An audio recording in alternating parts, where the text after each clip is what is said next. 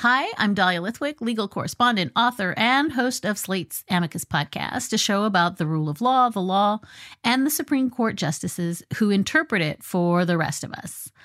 I've been watching the High Court for over two decades, and I bring all that experience and knowledge to examining the U.S. justice system and democracy.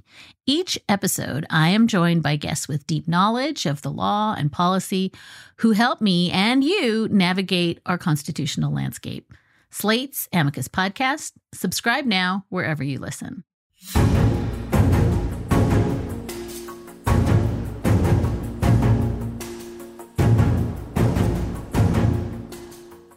Hello and welcome to Politics War Room with James Carville, and I'm Al Hunt. This week, our guest is expert political strategist Simon Rosenberg, one of the few people who predicted the 2022 good Democratic year. Remember, we love taking your questions, so write in to politicswarroom at gmail.com or send a tweet to add Politicon for next week's show. Now, we'll get to as many as we can, but don't forget to tell us where you're from. And please check out the links to our recent sponsors and our recent episode show notes. We thank you for supporting these sponsors. It helps make this podcast happen. Please tell your friends about us and remind them to subscribe on Apple Podcasts, Spotify, Stitcher, or wherever you get your podcast. James, um, the word crisis is overused, but there is a real crisis in the state of Israel today. Tom Friedman, one of the foremost American journalists in the subject, says the country faces its greatest internal peril in its 75 year history. Prime Minister Netanyahu, a man with Donald Trump and Richard Nixon traits, uh, is rushing to curtail the judicial authority, the Supreme Court. They've already passed one law doing that. Much of it has to do with uh, him facing criminal charges, uh, which he wants to get rid of. And without proper checks and balances, Israel becomes more like Hungary than the democracy it's been for 75 years. But you know, the real danger, you know, as I look at it, Netanyahu's right wing coalition is being opposed by the most important and productive elements of that country. Uh, those that have created a remarkable economy and an extraordinary military. Two indicators, the economic, three maybe. The Israeli stock index dropped 3% when the Knesset voted its crackdown on the Supreme Court. There are talk of younger entrepreneurs leaving the country. And while Bibi dismissed the protesters as leftist and anarchist, it included military reservists, thousands of whom say they will not report, uh, and the government is doing great harm to the security of the country. Every living member of Mossad, the intelligence agency, including the current one, opposes what Netanyahu is doing. The current head of the military uh, wanted to meet with Bibi to say this is a mistake. The prime minister refused to see him. The Israeli Medical Association called a 24 hour doctor strike. These are not leftists and anarchists, James. This country is in real trouble right now. Well, I spent a lot of time on the phone this morning with a, a person who really knows what's going on in Israel, and I, I, can't tell you his name; it's a secret. But but, but his initials are Jim Gerstein. Uh, a couple of things to, to keep in mind here. First of all, the Israelis have no constitution. Right. Right. So this is where you are. They're going to take this to the Supreme Court. And no one knows what the Israeli Supreme Court's going to do, but I assume that they will act in their own interests of power and, and say that this can't be done. Now, there's a compound this by the fact a big, big right wing judicial thing, particularly here in the United States and other places, is tradition matters.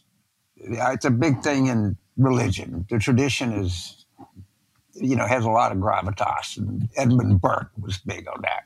It's been very mm-hmm. big in conservative thought. Well, the tradition has always been that the Supreme Court could overrule legislation that came out of the Knesset.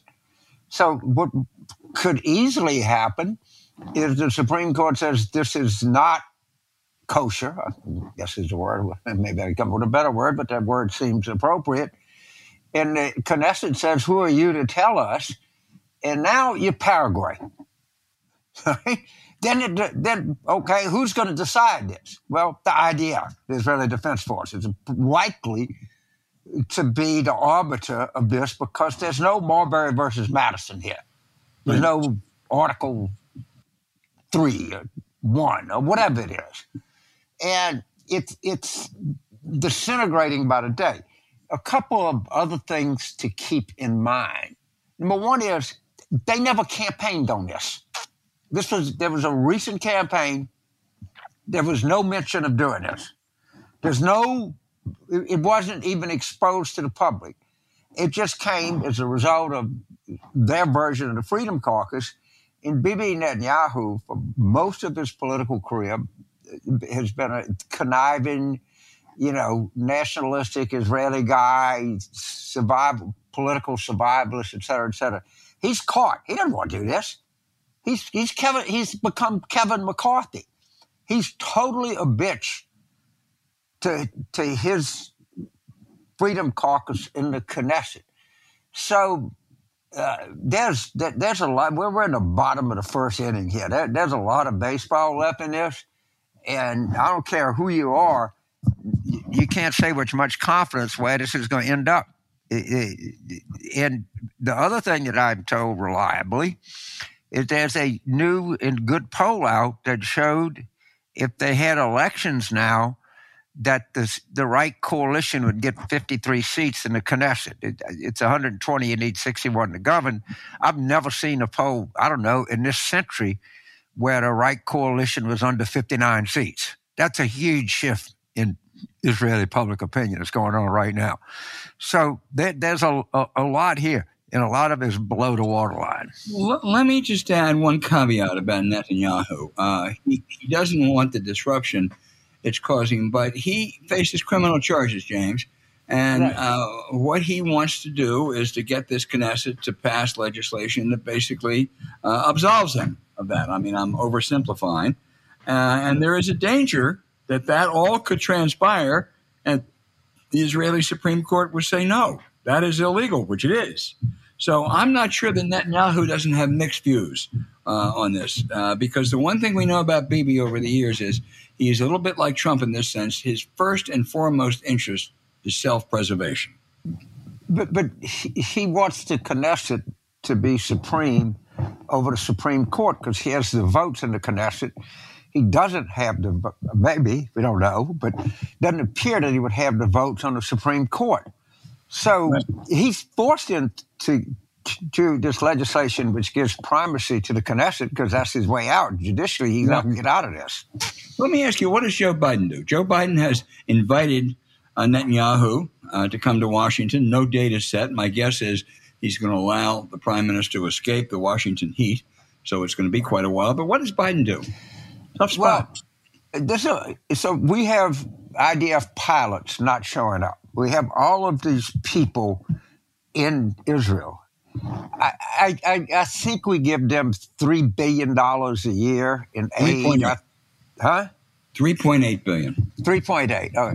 So since the Camp David Accords are what seventy nine, uh, just call it eighty for to be yep. clear. So that would be forty, going on forty three years of aid.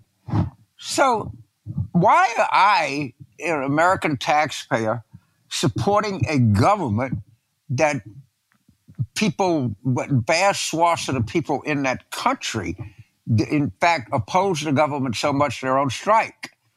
And I would tell Prime Minister Netanyahu is that you're in real, real, real danger of losing the special relationship with the United States because people are going to be telling me, why are we sending money to these guys? They're anti-democratic. They don't pay attention. They do whatever they want. They expand. Some people believe that these West Bank expansions are immoral. Some will tell you they're ill advised. Some will say they're even immoral. And so, why are we, if I were Biden, I'd say, I, I don't know how much longer we can continue to support these anti democratic, aggressive foreign policy measures. We, we, we built, by the way, Obama built the Iron Dome for them right? Which protects the hell out of them. And Jimmy Carter started this aid, which has gone on for 43 freaking years. Well, there's nothing written in the Constitution that we have to give Israel this money every year. Been you, times which probably was started out as three, it's now 3.8. You know, three billion over 42, three years. That's a lot of freaking money, man. That's a lot of bridges. That's a lot of schoolhouses. That's a lot of Patriot missiles. And if I were Biden, I would say, uh, Prime Minister, we have some hard questions to, to answer here about our special relationship. And I just before we go, what the, the, the right always does, they conflate people's feelings toward Israel with people's feelings toward the government of Israel. They are two different things. You can love Israel and detest the government of Israel. Well, the military chief of staff over in Israel, the head of Mossad, opposes what Netanyahu is doing. I mean, it is hardly anti Israel. The Israeli Medical Association has called for a nationwide doctor's strike. So, so don't tell me that some I, um, American. They, they, they, are going to tell you that. They will. But it's, right, yeah, of course, it's, it's, it's, it's because everything they tell you is complete bullshit. If somebody tells you that the climate is not changing, well, okay, you're full of shit. So let's just start right there and okay. go from there. We were saying and the people that tell you that you're anti-Semitic if you don't agree with the government of Israel, the same people that tell you the earth ain't getting any hotter. Yep. Hey James, just just just short, uh, just quickly uh, on on our on Donald Trump. Uh, New York judge said, "I'm I'm sorry, he definitively has been convicted of rape." A Rudy Giuliani, his lawyer, has finally admitted that he lied. He out and out lied and claiming he had evidence of voter fraud in Georgia uh, while he was smearing these innocent poll workers. Jack Smith's noose is getting closer and closer. Is it cratering beginning, or is this just like everything else, James? Well, I, I you have thought that he couldn't survive this for a long time to give you credit or blame, and I don't know where it's going to end up. I, I would say that I inching more, a little bit more toward your view. And, you know, to be precise, he was found liable for rape, which is, but it's still, a jury found him that, that believed that he, he digitally was rape, but it was digital penetration. I think I don't get into the specifics. Yeah, and the judge, the judge was pretty. Judge Kaplan was pretty forthright. Well, it was pretty forthright, and because the jury was pretty forthright. Mm-hmm. By the way, that judge has been there for forty years, and the judges tend to respect verdicts. That, that kind of goes to the territory, and it's obviously learning God. Uh, in Trump's strategy now, is, is best I can figure is he thinks that by threatening the country with a with a riot that that increases his bargaining position, which is not very good. In in other news, Rudy Giuliani has now admitted that that he defamed that wonderful couple, that young uh, black lady and a mother. Oh yeah, that riveting riveting testimony. Driven from and, their home by.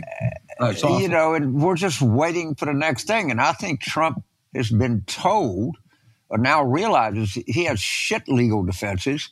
And his best defense to get the best possible result is to threaten the United States with an insurrection, if you will. And that's exactly what he's doing. He says, Look, I, I don't have much bargaining power under the law, so I'll just scare the shit out of these guys. Now, whether that works or not is highly doubtful, but that pretty clearly to me seems it's his strategy. And a lot of people think something's going on. That it was Sunday last week that he got the target letter, and nothing is happening. I, I may mean exactly nothing, but it may mean that something is going on, and you can your imagination is can be the guide here. Is more evidence? Is there exculpatory evidence? Or there, is there some discussion of, of a deal? I don't know, but it it it's taken a little longer and it's a little quieter than most of the yeah I, experts I would that, James. I, I find it hard to believe there's exculpatory evidence after a, this I, thorough investigation. I, I, don't know if there's more evidence. That seems to be a prime. So I, I find it awful hard to envision a deal. There might be, but I just find I, I don't know. I, am not, I'm just throwing. I find it almost impossible to believe that they're in any kind of a plea negotiation. But there's something that's holding this up beyond what the the, right. the, the MSNBC former U.S. attorneys were predicting. Maybe it's be nothing. It may be that they, you know, got to get four more people to read the indictments. It could be it could be nothing, but it is it, it's something. I don't know. yeah, we've been through this before. Great, great prosecutors are cautious uh, in the sense that they uh, they they wait till they're 100 percent ready to bring a case. right, and everything that they allege is they know that everybody's going to read it to find one fucking factual error right. to discredit the whole thing. So it could be that they just you know want more. I don't. I don't. Frankly, we just don't know. That's right. That's it. That's okay. Well, uh, it's a story that's going to be um, it's going to be with us for a long time, James. I'm afraid. So we'll we'll stick with it. Well, I'm not afraid. I love the story. I'm, I'm going to be honest with you.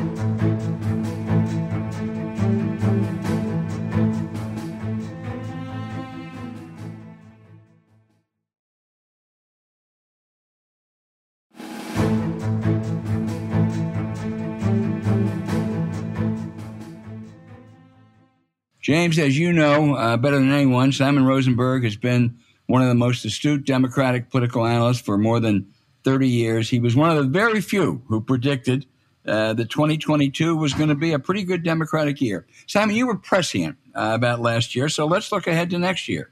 Uh, I've, I've, read where you've said if there's a good economy, and the signs look pretty good today, and yeah. Biden talks effectively to voters about the stakes, he's going to win. 15 and a half months out, how does it look?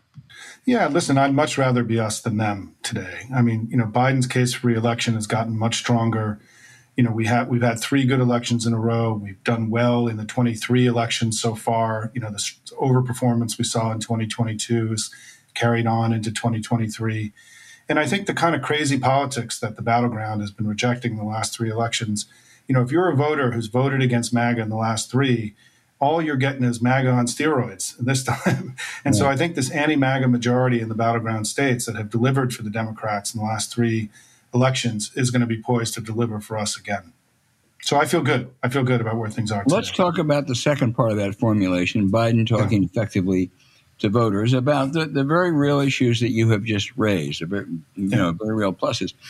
Uh, the age issue won't go away and it's not yep. going to go away. You said the president has to say, "Yeah, I'm older, but I still have my 90 mile an hour fastball," which he does on domestic legislation, and I would argue yep. on Ukraine. But that doesn't seem to be the way most voters view that today. Yeah, listen, I think that the most important thing that we have going for us is that Biden has made the country better. We're better off today than we were. And he's been a successful foreign policy president. And so we have that as a background to you know what's happening in the election. And he's going to have to sell that really hard. And i think the age issue is we're just going to have to take it on you know frontally which is that you know with age you know age is not just a liability it's also an asset. And having had the most experienced person to ever uh, go into the oval office proved to be great for the united states. We had a strong leader. So age is not just losing a step. Age is also wisdom experience capability and we're going to have to, I think, take that head on. I don't, I don't think it's something we should run away from. I think we're going to have to manage it, but I think it's going to be secondary. I think anytime they're talking about Joe Biden as a person or as a father or as, as a grandfather, they're losing. The election is going to be about whether people think things are better and whether and who they think is going to offer them, you know, to continue to make them better. And Joe Biden is going to have a very, very strong case next year. James, that means we can tell our wives that we uh, we have wisdom. I'm not sure they'll buy that, but we ought to try it. Simon, you you have pretty much, I think, and correct me if I'm wrong, dismissed the impact of a third or fourth party, especially no labels. I haven't dismissed it. I, I think there's. I think that my hope is that we run up the score in this election. That we use their awfulness to not just stumble across the finish line, but try to win this election by high single digits, even 10 points. I don't, I don't think it's out of the realm of the possible. I mean, we got to 59% in Colorado last year and 57 in Pennsylvania, 55 in Michigan. So in some of these battleground states, we've already been performing, you know, winning these elections by more than 10 points. And my hope is that we win it big and, and that we don't have to worry about the nibbling third party candidates. And but what I will say is that as we talk about the groups that are challenging the status quo and are not, you know, not embracing the two party structure right now. To me, the most important are the never Trump or never MAGAs. It's the, you know, the, um, it, it's, you know, the, the whole Bulwark team and, and right. Bill Kristol and Liz Cheney. Um, they've already demonstrated a capacity to move the needle.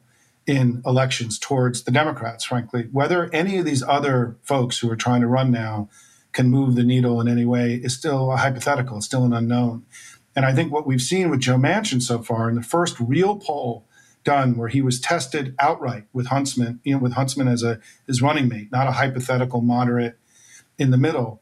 He was only a 2% and he drew more from Republicans than Democrats. And I think it's because the Democratic coalition is more together than the Republican coalition. The Republican coalition is already fractured. And so I think there's a danger, you know, and this is going to be interesting for what happens with the Republican donors, is that Joe Manchin is going to feel to a lot of Democrats a lot more like a Republican. For a lot of Republicans, Joe Manchin is going to be comfortable and he could become the way station for a lot of Republicans who don't want to vote for Trump. And so I'm just not convinced today that any of these third party efforts or rogue candidate efforts are going to amount to anything. But the final thing I'll say is that one thing we have to watch is I think the Republicans are grooming uh, Robert Kennedy to be Trump's running mate. Uh, I don't think it's going to end up happening. I think they'll go with somebody else. But he's not running in the Democratic primary. He's not going to the early states. He's not showing up in mainstream media. He's not going on, you know, podcasts like this, right? He's only appearing in right wing audiences. And we know from polling that right now Kennedy's got a two to one advantage, faves to unfaves with Republicans, and he's two to one negative with Democrats. And that's because that's by design. They're running a campaign to increase his, his favorabilities in the Republican audience. And so I think we got to keep an eye on that. I think there's some real um, you know, Bannonite craziness behind that. And I think at the end of the day, Trump won't pick him. But certainly, that's I don't I don't think he's a serious challenge to Biden unless he ends up on the Trump ticket. James, pick up on all that. Okay, so so some of, I don't want to spend a lot of time on this, but I'm going to make an observation yeah. and tell me if you think I'm crazy. In spite of all of the obsession with no labels, Cornel West presents in, at the end of the day as big, if not bigger, threat than no labels to to the Democrats and Biden. Am I crazy? I, I call it the the Cornel West Jill Stein party. Right. Um, we have to remember that she's helping Cornel West, and I think for a lot of Democrats, evoking her name will be effective in right. defining. Um, look, I think it's like any James. You are much more experienced in running campaigns than I am. You know, every campaign, you've got stuff, you've got your assets and your liabilities, the stuff that you're happy with, stuff you're worried about you know, we got to keep an eye on all these candidates. I just think at the end of the day, you know, Joe Biden's going to be able to manage all of this. I think these are manageable problems because I think that what's different now from 2016 and even 2020 is that voters understand the gravity of the election. Our coalition knows that if there's one stumble, you know, we could lose our democracy. It's why we're seeing so much money pouring into our campaigns and so many volunteers. People are high, highly motivated and understand the stakes of the election. And I think we've just had a recent experience where people threw their vote away on a third party candidate that ended up getting us Trump. And so I think that there's more ability now to manage kind of a rogue candidacy like Cornel West and Jill Stein's effort. But it's certainly something that we can't ignore, right? But we also can't allow it to obsess what we do. The most important job we all have is to build up Joe Biden's approval rating, to sell him to the public. And we know from polling that people don't know a lot about what he's done. And when they're informed, his numbers go way up. And so, from basic comms 101, James, campaigning 101, what campaigns do is they put information in people's heads that they didn't have before. In this case, the information we can put into people's heads are really going to help Joe Biden. They already know how awful Donald Trump is. And so, you know, we've got in the next six to nine months, one, to me, one kind of overarching job which is to sell the accomplishments of the Biden administration to the American people. If we can make significant progress on that, I think we're going to have the election that we all want to have next year. So, you, uh, you were a very integral part of, I would say, as well as I in the 92 Clinton campaign. You worked in the war room. And that was in 1992. We're a little over 30, 30 years out. Hard to believe, right? James. And, and, you, know, uh, you know, I guess it was 2002, Ruy Teixeira who I think a lot of, and John B. Judis said, well, it's emerging Democratic majority. And then everybody said, no, that's not true. And politics has just had a long hit. How much has po- Democratic po- politics changed in the 30 years, 32 years since 92 as opposed to the 30 years before it? It was the election of Bill Clinton. Was it a harbinger of big things to happen? It was just one of these events and we just reverted to the same kind of shirts and skins. Well, you remember, James, that one of the goals of that campaign was to make the Democrats competitive at the presidential level again. People forget that in the six previous elections, Republicans had won five times and and and had won in some of those elections, the Reagan elections, by huge margins, and that we were struggling to be competitive. I mean, from 1968 to 1992, we only won one time, and that was 50.1% after Watergate, right? I mean, we were barely competitive. And so Clinton, uh, running as a new Democrat, tried to make us competitive at, at the national level again. And since that election, and that election since, we've won more votes in seven out of eight presidential elections. No American political party has done that before. And so it's the best popular vote run by an American political party in all of our history. We didn't win two of those elections, but in terms of winning votes, you know, we've been pretty good at it.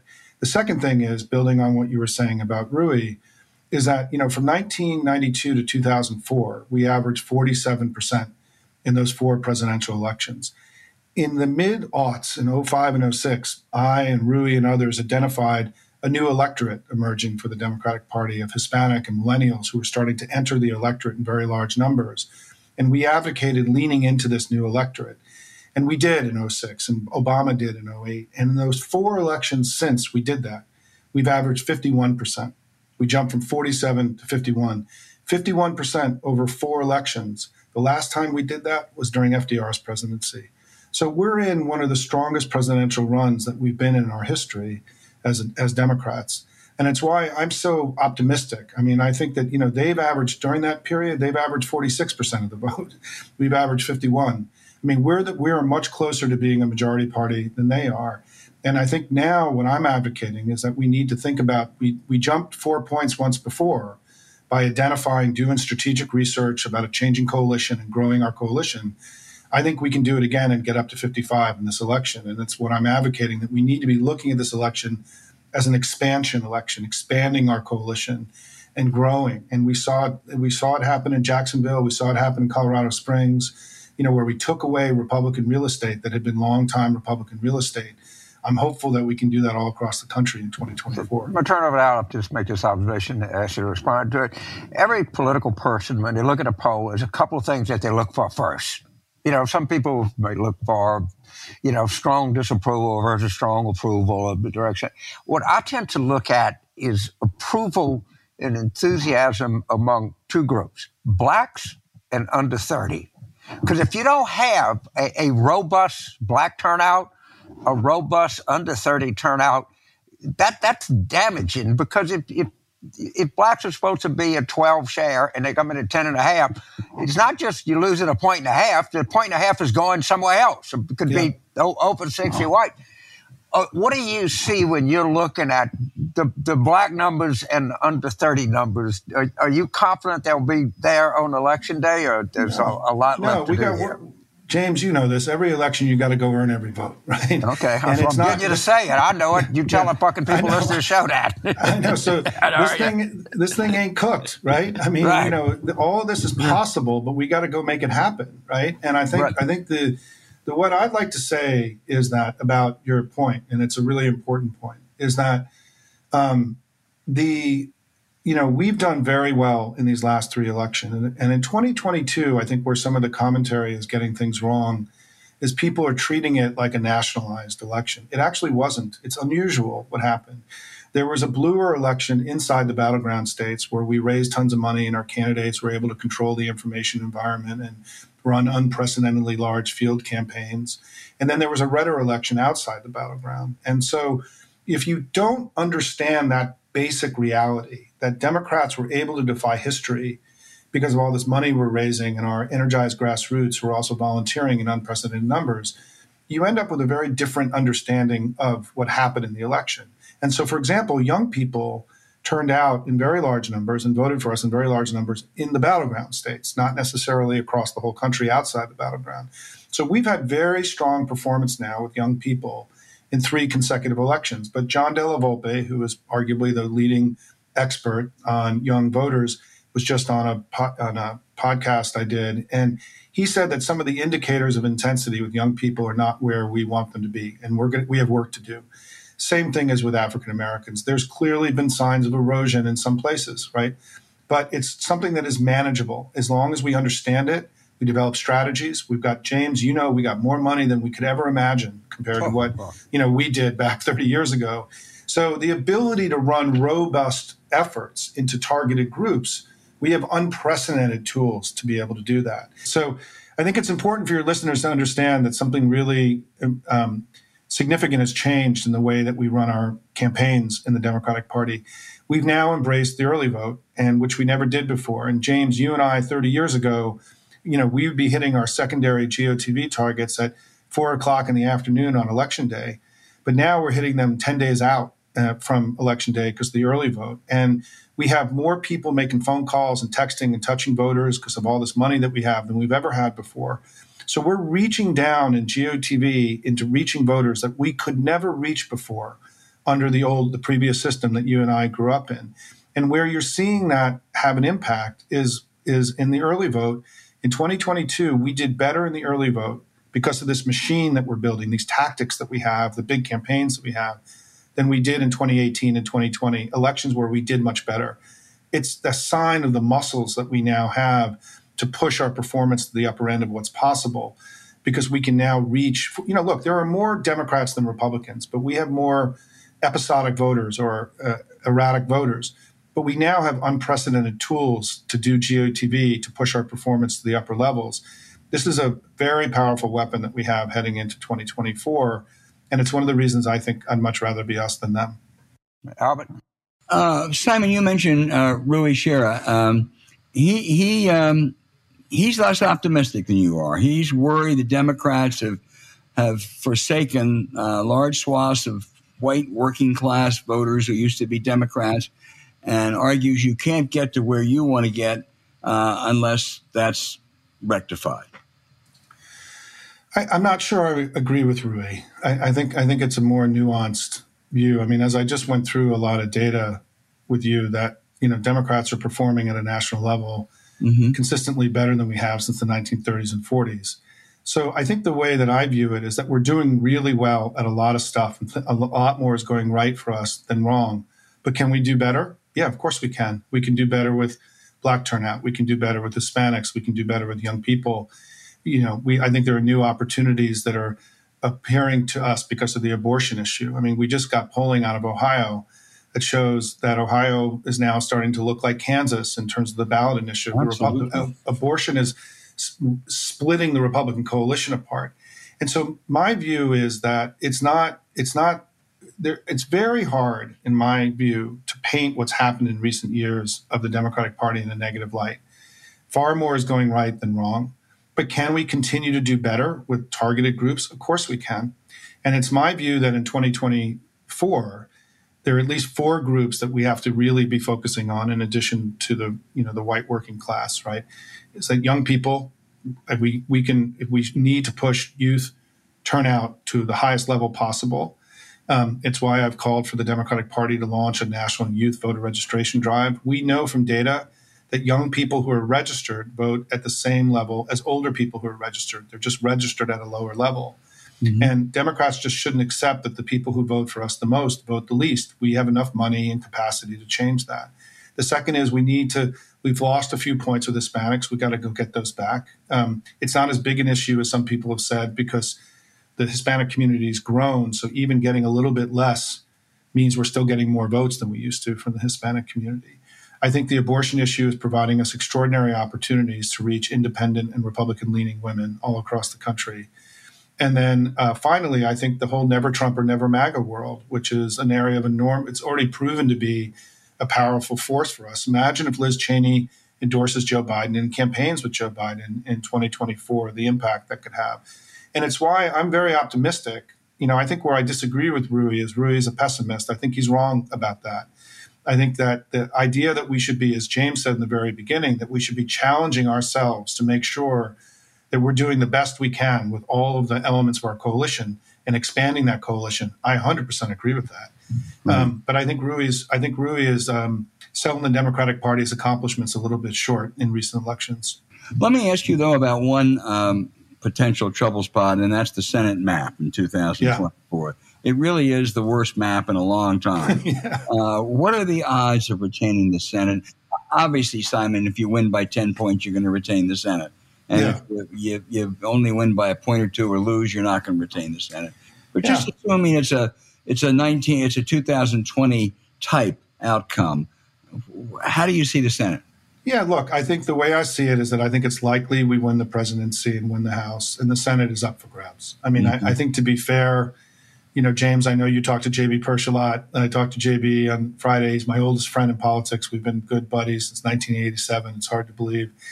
And he said that he thinks that Tester and, and Sherrod Brown are holding and that they feel good about both those races. West Virginia is going to be tough. And so, you know, we start at 50 and it's not clear that we really have a pickup opportunity. We'll see what happens in Florida and Texas. There's a remote possibility that one of those could get competitive. Um, I'm not giving up on either, and I don't think any of us should. Crazy things have happened in our politics in recent years. But the Senate is going to be really hard. And so, is there a scenario where we win the presidency, win the House, and lose the Senate? Absolutely. I mean, that's certainly within the realm of the possible. I just think, in my view, it's it's too early to know, and it's just right. a jump ball. It's just a jump ball at this point. There, there was also a pretty good poll in Arizona uh, this week, um, which would you know was very should be encouraging for. Uh, Gallegos. But uh, look, I think people. Can I just say one thing about that? I, I think that people don't really. I've done a lot of work in the Hispanic community, and James may be aware of this, but I, you know, did the first bilingual poll ever done of Hispanic voters 20 years ago. I introduced Spanish language advertising to the Democratic Party, so I've been very involved in the Hispanic strategy. And what people don't really understand is that in the Southwest, in 2004, Bush won Arizona, Colorado, Nevada and New Mexico. They controlled five out of the eight Senate seats and 14 out of 21 House seats. The Southwest was a Republican leaning region. In 2020, Joe Biden won those four states for the first time that a Democrat won all four of them since 1940. Uh, we now, the Republicans now don't control any of the Senate seats in those four states. And we have 14 of the 23 House seats. And this has been, you know, the success that we've had in the Southwest. I mean, the map hasn't changed very much over the last 20 years. Georgia and Virginia went from Republican to Democrat. And then those four states have flipped to the Democrats. That success in the Southwest has been one of the most successful party wide projects for the Democrats in the last 25 years. And the reason why is that, you know, if you get a little bit less of a bigger pie, you still get more pie, right? And I'll give you what people don't understand about the Hispanic vote is that in 2004, our net margin with Hispanics was 700,000 uh, Hispanic votes for Democrats. In 2020, it was somewhere between four and a half and five million, right. because because the population's grown so much and we've maintained our margins. That same dynamic is played out in the Southwest. I'm very bullish on our opportunities in the Southwest, and both Trump and DeSantis, if you look at their numbers with Hispanics, they're god awful. And so I think, you know, I feel good about what's happened out there. Our success in Arizona, we've had the last two elections have been the best two elections we've had in Arizona since the 1940s and 50s. And so, you know, lots of reason to be optimistic about that region of the country for us. But again, you know, as James said, it's all a potential. If we don't do the work, we don't have good candidates, we don't raise the money, you know, it all is it can all evaporate on us. We've all been we've all we've all been on that side of the, the equation. Let me ask you one more before returning yeah. you know, turning over to James. Talk a little bit talk a little bit about the Democratic bench.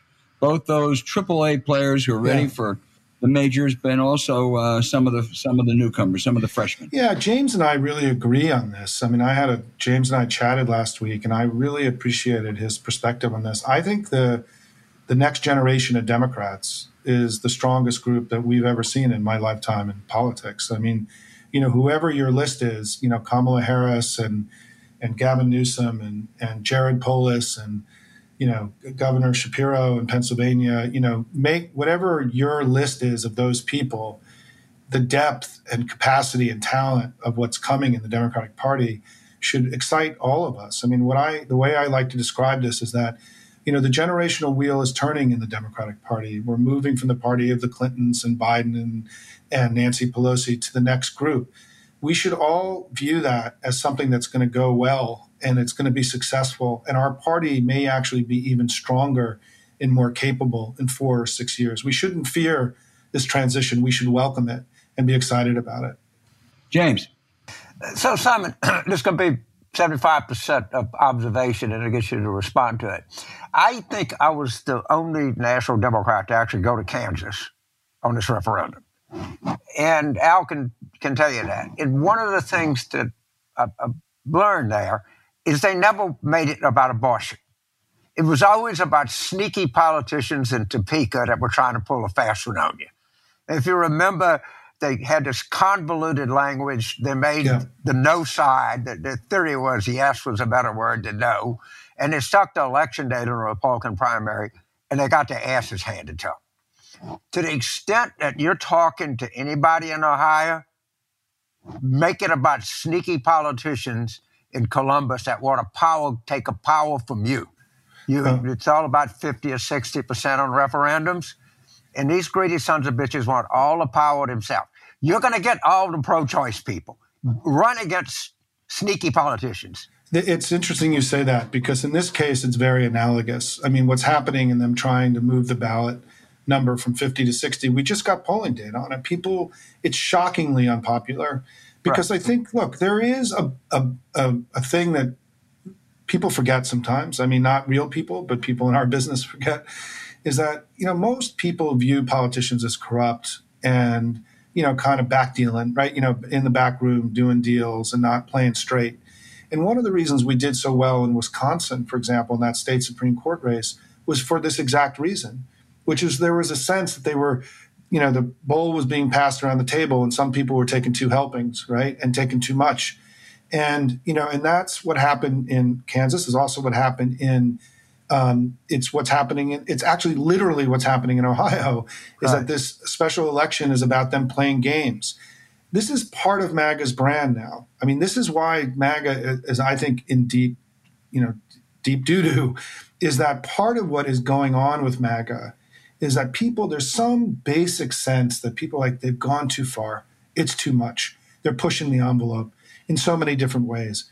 But the abortion issue, particularly for young people, when you talk about motivating young people, I mean, this is a transformative event in the life of people of childbearing age. If you live in one of these states, this is serious stuff. I mean, it's now, if you live in Texas or Florida, it's more likely if you're a couple who are having kids, it's more likely your wife's going to die now because of the Republicans. This is the kind of issue, James, that could keep them away from this generation for a long time. Let me give you a stat about young people because I know you think about it a lot in the Civiqs daily track, I just checked this morning, among 18 to 34 year olds, uh, Republicans are 18 favorable, 73 unfav, minus 55. That means that somewhere between 65 and 70% of 18 to 34 year olds, the Republican Party is not even an option for them. I mean, those are devastating numbers, James. And so, you know, I think part of it is climate change, guns, abortion, you know, economic growth, COVID, all this stuff. If you're a young person, the Republican Party has looked like an incredible mess. The Democrats are closer to your values. And so abortion now has become part of that story. It's been part of that equation. Uh, we're seeing, by the way, similar things in Florida. There's we're trying to get signatures for a ballot initiative in Florida to roll back the six-week abortion ban that um, that DeSantis put into place. It's overwhelmingly popular in Florida, and so I think Republicans have you know, I think the Dobbs decision, it wasn't just Dobbs, it was them, you know, pushing abortion extremism, you know, going past the 15 weeks, going to six weeks, going to nine weeks, going after contraception. They went too far. And they've really, I think they've done enormous damage to their brand with both women and also with young people in ways that could be meaningful for our politics for a long time to come. So I just going to make one observation. As you go on through your work as you do every day, pay attention to Florida and particularly pay attention to the insurance issue. This is an enormous freaking issue. It's enormous in Louisiana. It's enormous in South Mississippi, where I live. I mean, they're literally pricing people out of their houses. And this is enormous issue in Florida. It, it has not received nearly enough attention it deserves. And it's a terrible issue for them because they control the governor, they control the House, they control the Senate, and they control the office of the insurance commissioner. And and they and they passed bad legislation. yeah, and they passed I mean, bad legislation. And, they, and, they, and they they made the crisis worse. They passed legislation they claimed that was going to make it better, right. and it made it worse. Yeah, no, no. Look, I I I am very bullish on Florida. I think DeSantis and the legislative session he went too far. He went too far on immigration. He went too far on abortion. He's you know scaring businesses out of the state, attacking businesses. Uh, he's you know this issue, the insurance issue. He's you know, I think we're going to be able to run against DeSantis's Florida next year across the whole country. You want to know what Republican government brings to the United States? Let's go look at the mess DeSantis has made in Florida. Do you know that inflation's higher in Florida, Florida today than any state in the country? Ron DeSantis is attacking Biden for inflation. It's higher in Florida than any state in America. It's going in the wrong direction in Florida. So I think I think you're right, James, that Florida was a competitive state just as recently as 2018. We won it in 2012. I think DeSantis may be giving us material to put Florida back in play in 2024, which is why I think this abortion ballot initiative is going to be very important because it's already got Republican support. The leading group that's running it is bipartisan. Donna Shalala is leading is one of the leaders of this effort. James, an old friend of yours, and she's. Um, I'm very optimistic that we have tools there to make Florida competitive again in the coming years. Whether we have enough money, whether we can spread the map, we'll see. But I, I don't, you know, I'm with you, James. We got to keep an eye on Florida. Well, Simon, I hope you get it on the ballot because Florida has not been as aggressive as some other states uh, uh, in getting referendums. And it seems to me there's a number of them which would be very helpful for Democrats, including abortion. The, the barrier to get on the ballot there is really hard. I mean, yeah. it's super expensive. It's very difficult. They don't, you know, basically the system is very biased against ballot initiatives. This one's going to make it and it will qualify. What's going to be interesting to watch is whether or not the state legislature next year somehow does something to invalidate it because it will qualify by the end of this year. That's what they did with, the, remember, the felons. They the right. voters overwhelmingly approved it, and then right. they uh, sandbagged it. Yeah, and so we'll see. But I think the team that's running this thing is very sharp. I'm very optimistic about. Um, I think they're doing a really good job, and I think this is the ability. Look, six weeks. DeSantis. Think about this, guys. Right? DeSantis passed 15 week abortion ban in Florida. We know that that's something that you know is acceptable to many voters around the country. DeSantis chooses to push it to six weeks, which essentially is a full ban, right? And it was such a catastrophic mistake for him. It was such a, of all the many mistakes that DeSantis has made, and he's made a lot of them in the last year. What he's done on abortion is is among the biggest ones, and it could really cost the Republicans in the election next year. James, anything else? Well, you know, just the, the person that funded these referendums on, on felons and maybe even the minimum wage is a a very close friend of mine named John Morgan. He's probably the most influential Democrat in Florida. Most people haven't heard about him. Yeah. So if you want to try it out, i am going to text John and say, why don't you fund it? they need some money. I mean, they're raising money, but they the ballot right. process is very expensive, and they're kind of it's a bummer that we're having to spend so much money on the ballot just collecting signatures. But they could use a little. They could use a little dough, uh, James. Yeah, so it, do reach out to him. Nikki Fried is a friend of mine, but I think she's a step in the right direction for the state party. I think she's, you know, she didn't have much to start with, but wherever we are, I think we're a little better than we started. Well, we're, we're better when, when we started, Simon, uh, uh, because uh, you have enlightened us. We cannot tell you how much we appreciate having you on. And I hope you'll come back again uh, a couple times in the next 15 months.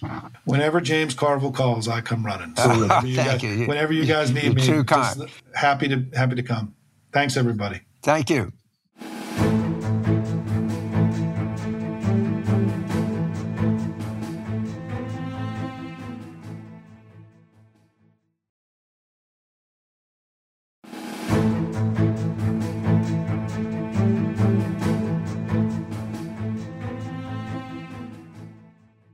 And now for the outrage of the week. Florida Governor Ron DeSantis. Remember him? The book banner. He's now requiring that middle school students in that state be taught that slavery enabled slaves to develop skills that they were able to use for their personal benefit. Fox News' Jesse Watters rushed to DeSantis' defense. So I'll tell you what I thought when I read that. I thought, you know, maybe DeSantis next will require Florida students in history to learn that during the Holocaust, Jewish prisoners developed skills like building quarries and producing materials for the German army that they could later use. But you know what? Greg Gutfeld, the other Fox News anchor, beat me to it. He cited that possibility, which, of course, every Holocaust expert said was uh, deplorable.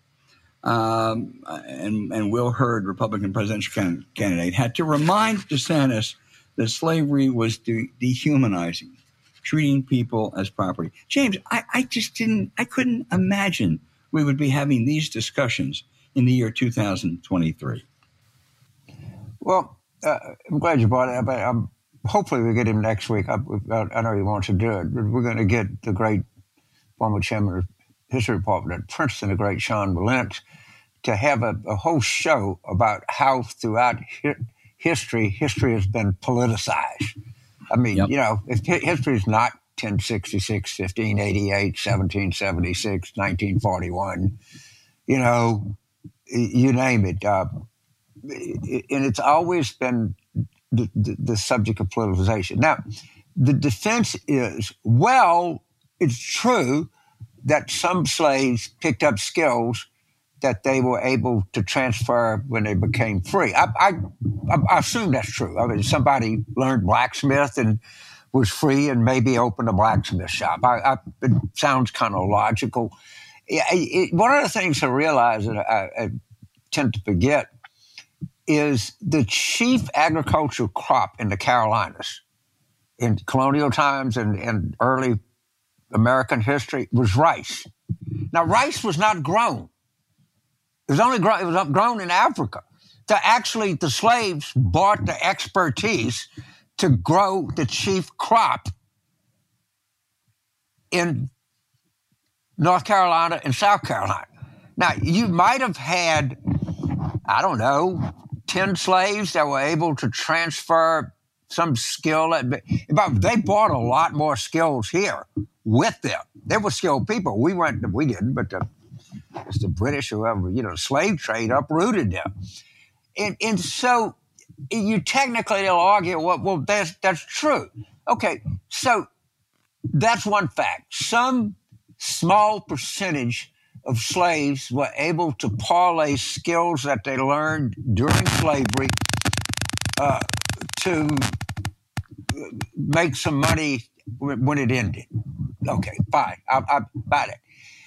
So there's a, a, an economic historian at, that Cornell by the name of Edward Baptist, like the, the Southern Baptist Convention, that wrote a book, and I and I've looked, and it's not disputed.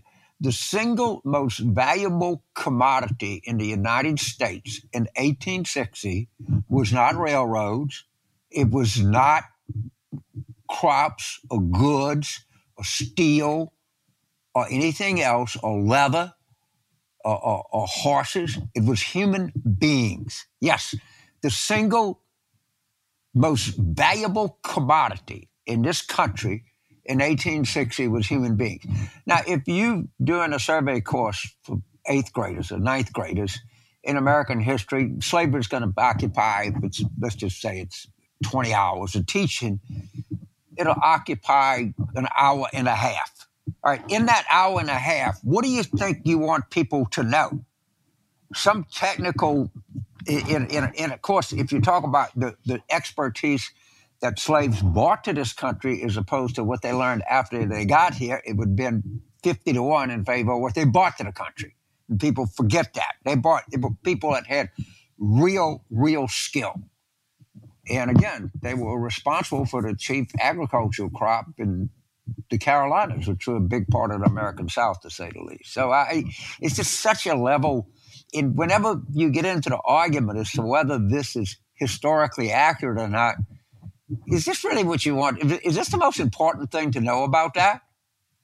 I really, I don't really think so. Is it? I don't think it's even in the top five thousand things that you could learn about slavery. But the trick is the rhetorical trick is to get you into an argument about whether that's true or not. Okay, it, at, at some level, it may be some truth there. What fuck difference does it make? The other, there's way more evidence that slaves contributed by, you know, I don't know, 20,000 to one more than to white people, and white people contributed to slaves. Yeah, I agree.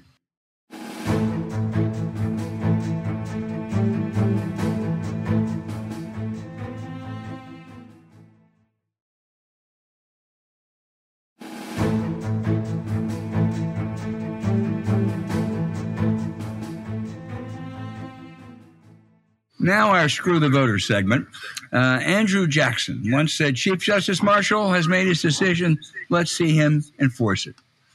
Now, I have a rather low regard for the current High Court, which has been thoroughly politicized, both in how several Republican judges got there and in general partisan decisions.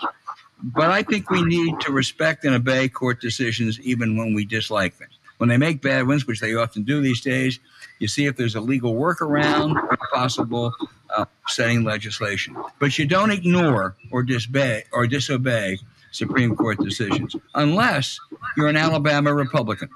The court and a high court in a surprise uh, vote earlier this year ruled against a blatantly political and racially gerrymandered congressional map. Alabama has a 27% black population, but blacks hold only one of the seven congressional seats. Supreme Court mandated a new fair map be drawn. Alabama, Alabama Republicans, channeling their inner Andrew Jackson, said, Screw you, John Roberts, and drew a new map, hardly changed from the old one, and virtually guarantees the election of a white representative. The question now will the Republican Supreme Court stand up and force these Alabama yahoos to follow the law? And, and by the way, James, a Brennan Center study found that since the Supreme Court, in a really bad decision, gutted a provision of the Voting Rights Act a decade ago, the percentage of the black vote in Alabama has steadily declined. So uh, I'll make a, a, short comment about that. It's very, very. Andrew Jackson is a very controversial person in history. Terrible on, on, Native Americans, terrible on slavery, but was good on banks and stuff like this. He he he said one thing that I think inches him into positive territory, but not by much, but does. Is uh, he had the same attitude about John C. Calhoun as those January 6 people had about Mike Pence. He wanted to hang Calhoun. So anybody in American politics that wanted to hang John C. Calhoun can't be all bad. okay. Well, oh, Hickory will give you that one, okay? Thank you. Thank you. But I'll tell you, uh, I, I just want, uh, I hope that five member majority in the Supreme Court has the guts to stick it to Alabama. Don't let them get away with this stuff. Well, it's a, it, it's a slap in, in Roberts and Kavanaugh's face. I, it I, sure is. I don't it know sure how is. they cannot do that. Yeah, and I hope they. I hope. I assume you can get it to them quickly. Uh, I hope well, you they, get to it as quickly as they want. Yeah, well, fucking Supreme. Court. Yeah. No, but you know, it's not. It's not like you snap your fingers and it, it'll get to them. I just hope it, it gets to them. Five of them want it; they can get it. Yeah. Well, you got to go anyway. We'll we'll talk uh, about right. that some of the time.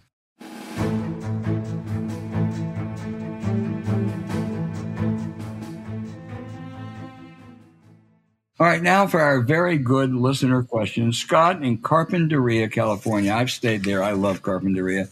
Uh, he says your constant worry about the enthusiasm gap he thinks is unwarranted, James. He said, I would crawl across Death Valley at high noon on the 4th of July to vote against Donald Trump.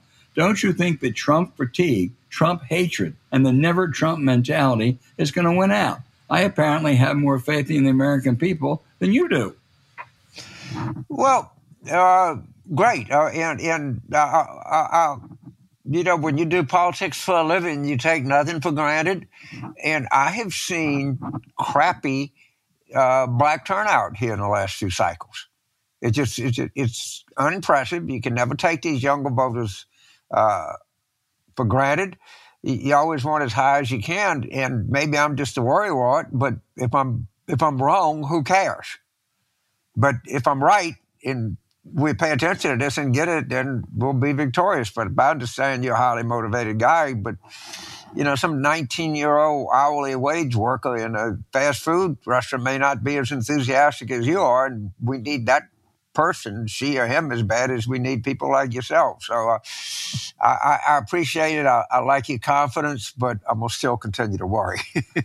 yeah, no, I do too. And I would, uh, boy, I'd love, I'd just love to get a picture of you crawling across Death Valley at high noon, and uh, that's a that's the ultimate commitment. That's good. I don't think you'd make it right now, but don't try it. Uh, we're going to stick with the Golden State. Jim Woodland.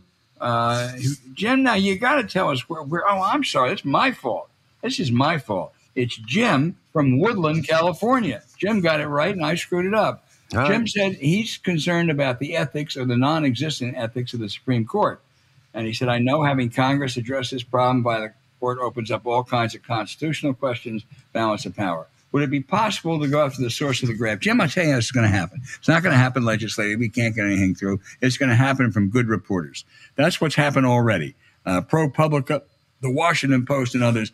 And one of the greatest investigative reporters of all times, I mean this, Jane Mayer, is writing a book about the Supreme Court.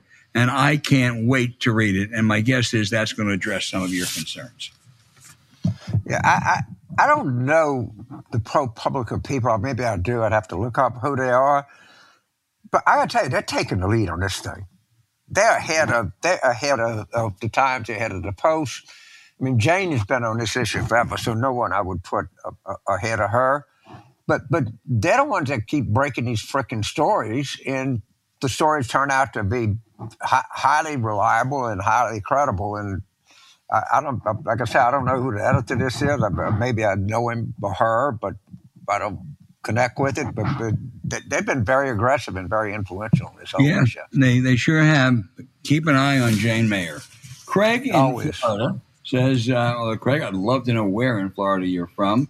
Uh, he wants to know, and we discussed this earlier, how did the state of Florida go from Lawton Chiles and Bob Graham to Medicare fraud executive and now fascist lumpy Rutherford in this century? And will the climate change affect the state more than its voting population in the ensuing years? Uh, well, I don't think that, that, that, that thought has gone through everybody's mind. And, and, you know, of course, what I, I suspect that we would find out is you got places like the villages where they've gotten a lot of, you know, middle to slightly upper middle class uh, retirees that have kind of changed the entire thing. Uh, and maybe you know the Democrats hadn't had the, the, the best candidates in the world uh, in this century. I, I, don't know that, but it, it, it has been a, a depressing story uh, for over a, a, pretty good period of time here. And you're right to point it out. I, I, I would tell you that I'm starting to get uh, a little optimistic about the Democrats in Florida. I, I, think we have a good party chair. I think DeSantis is seen as his high point, and he's he's on the way down. I think there's a lot of room for him to go down. And I can't tell you this this insurance crisis in Florida. I've been preaching this, and I know I'm right on this. People are not paying attention to it. It's bad, and the labor shortages down there are horrible. Inflation is horrible. It's you know Florida was two years ago was the coming state.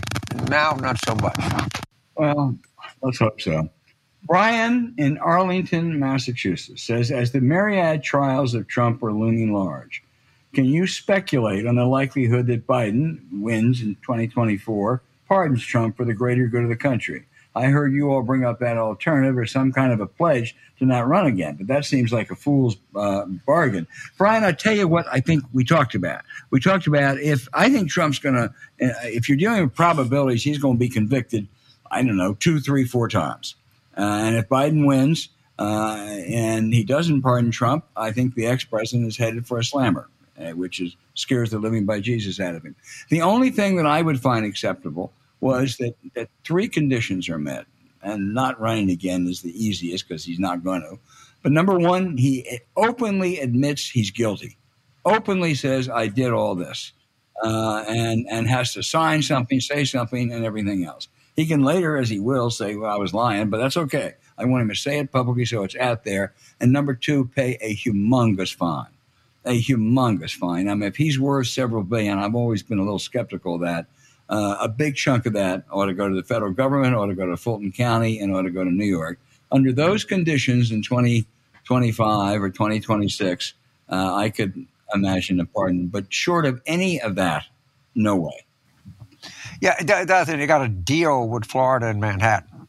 Right. Which is, a, you know, a, a, a sticky a, a, sticky problem, but I, I, assume that part of the deal would have to be that the president would have to call Alvin Bragg and, and Fani Willis and ask them in the interest of the country, would they suspend the politics, uh, the, the, the prosecution? But if Trump in any way breaks any part of this, that that it, the prosecution will regenerate itself. I, I, I don't know, but that that that's the sticky wicket in the whole thing. Yeah, no, I, uh, um, you know, I totally agree. And as I say, get a lot of uh, uh, money. I think he's got to pay a huge fine uh, in both those places. Jim in Evanston, Illinois. Uh, oh wow! Uh, did he go up to Camp Kenosha? we're going upscale. Northwestern team. He says, James, be honest about Harris. Is America worried she might inherit the presidency? She's not going to inherit the presidency. All right, and and I well, she's vice president. If something happens to Joe Biden. I, well, she'll inherit it that way, but she's not going to win. I don't think the Democratic nomination. And I, I, I just her numbers are not that great. I, I think she's a, a, a, a, very fine person, very bright, has an accomplished career, but she doesn't generate very much enthusiasm among Democrats so far. Uh, you know, she went to Florida. She's trying. She's doing better. Maybe she will. But I, I don't know. I, but I, I, I, certainly she could inherit the president. Biden died or he was incapacitated. Right. But I, I, I, think if Biden didn't run or something happened, even if she were the incumbent, uh, I don't think she'd win a Democratic nomination. Yeah. I, I mean, I, I, I, I say I, that. I just I agree. I agree. Uh, and if something, if Biden should drop out, the one thing we can be sure of, uh, Kamala Harris won't clear any field. Yeah, Gordon and Norwood. It. She'll have to earn it. But I remember reading a quote from Mike Mansfield, wishing the Republicans luck, but not too much luck. This was during the post-Goldwater ascendancy of the of the, uh, the Democrats. As a born and bred Democrat, I thought he was crazy. In the era of Trump, I see that we do need a healthy center right that supports our Constitution. How do we regain that if the GOP, as I think, is irredeemable? Um, Gordon, I actually knew Mike Mansfield pretty well. And uh, what he actually said was during the passage of the 65 Civil Rights Act, he wanted to be bipartisan and he gave Dirksen a lot of credit. And Senator Vance Hartke of Indiana came in and complained and said, Damn it, uh, leader, you are giving too much credit to the Republicans. And he said, uh, Senator, they've gone through a very traumatic time. Civil rights is very important to America. Uh, and it's very important that we get as many Republicans and Democrats together on this bill. I thought it was an act of great statesmanship. It's not possible today. It's not possible today's Republican Party. It just isn't. And I agree with you totally. It, we would be much better off if we had a healthy center right party.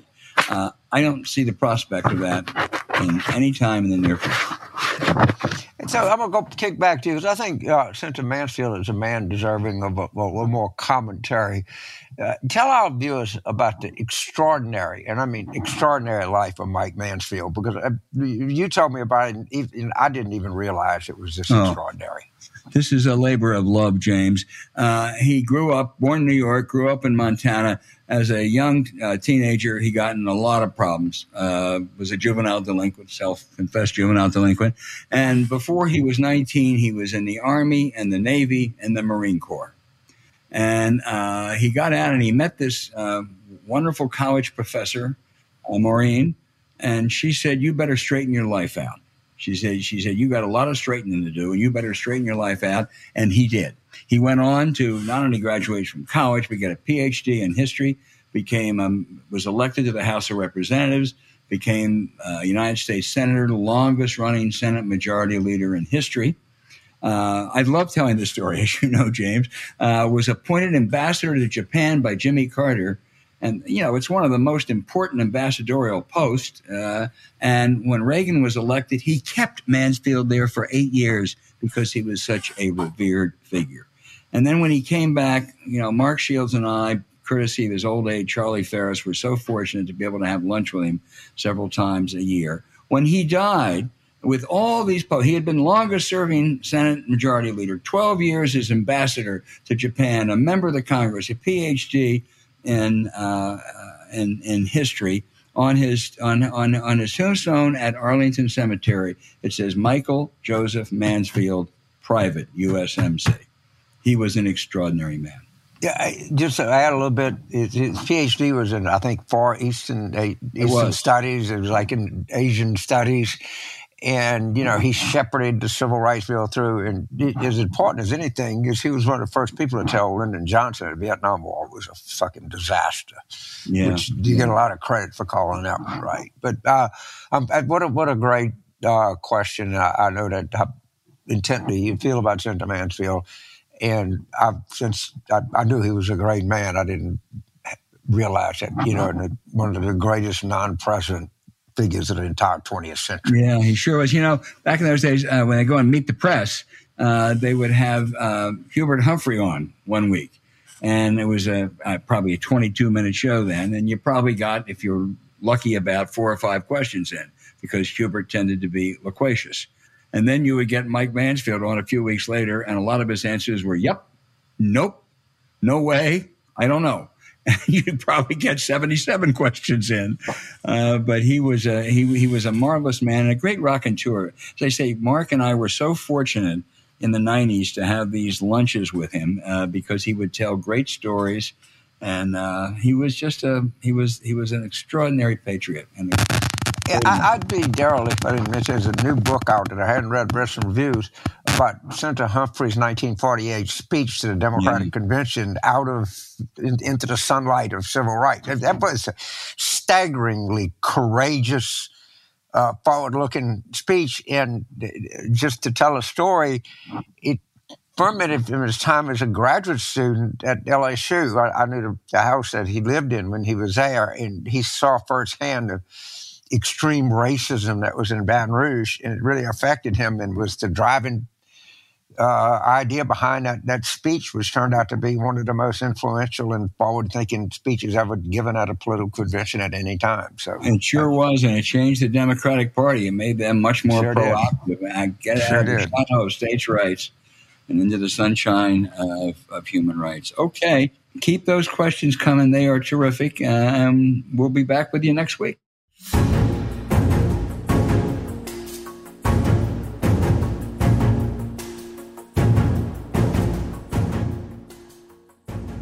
Hey, thanks for listening to Politics War Room with James Carville, and I'm Al Hunt. Now, don't forget to send your questions for us by email to politicswarroom at gmail.com or tweet them for next week's show at Politicon. Following this episode, we'd really appreciate it if you check out the links to our recent sponsors in the recent episode show notes. We deeply thank you for supporting them because when you do, you help make this podcast happen. To keep up with us, subscribe to Politics War Room on Apple Podcasts, Spotify, Stitcher, or wherever you listen. You also can find other shows you might enjoy on the Politicon YouTube channel or when you search Politicon on your favorite podcast sites. Remember, please rate the show with a five star review. We'll be back next week with another show as we continue our War Room planning.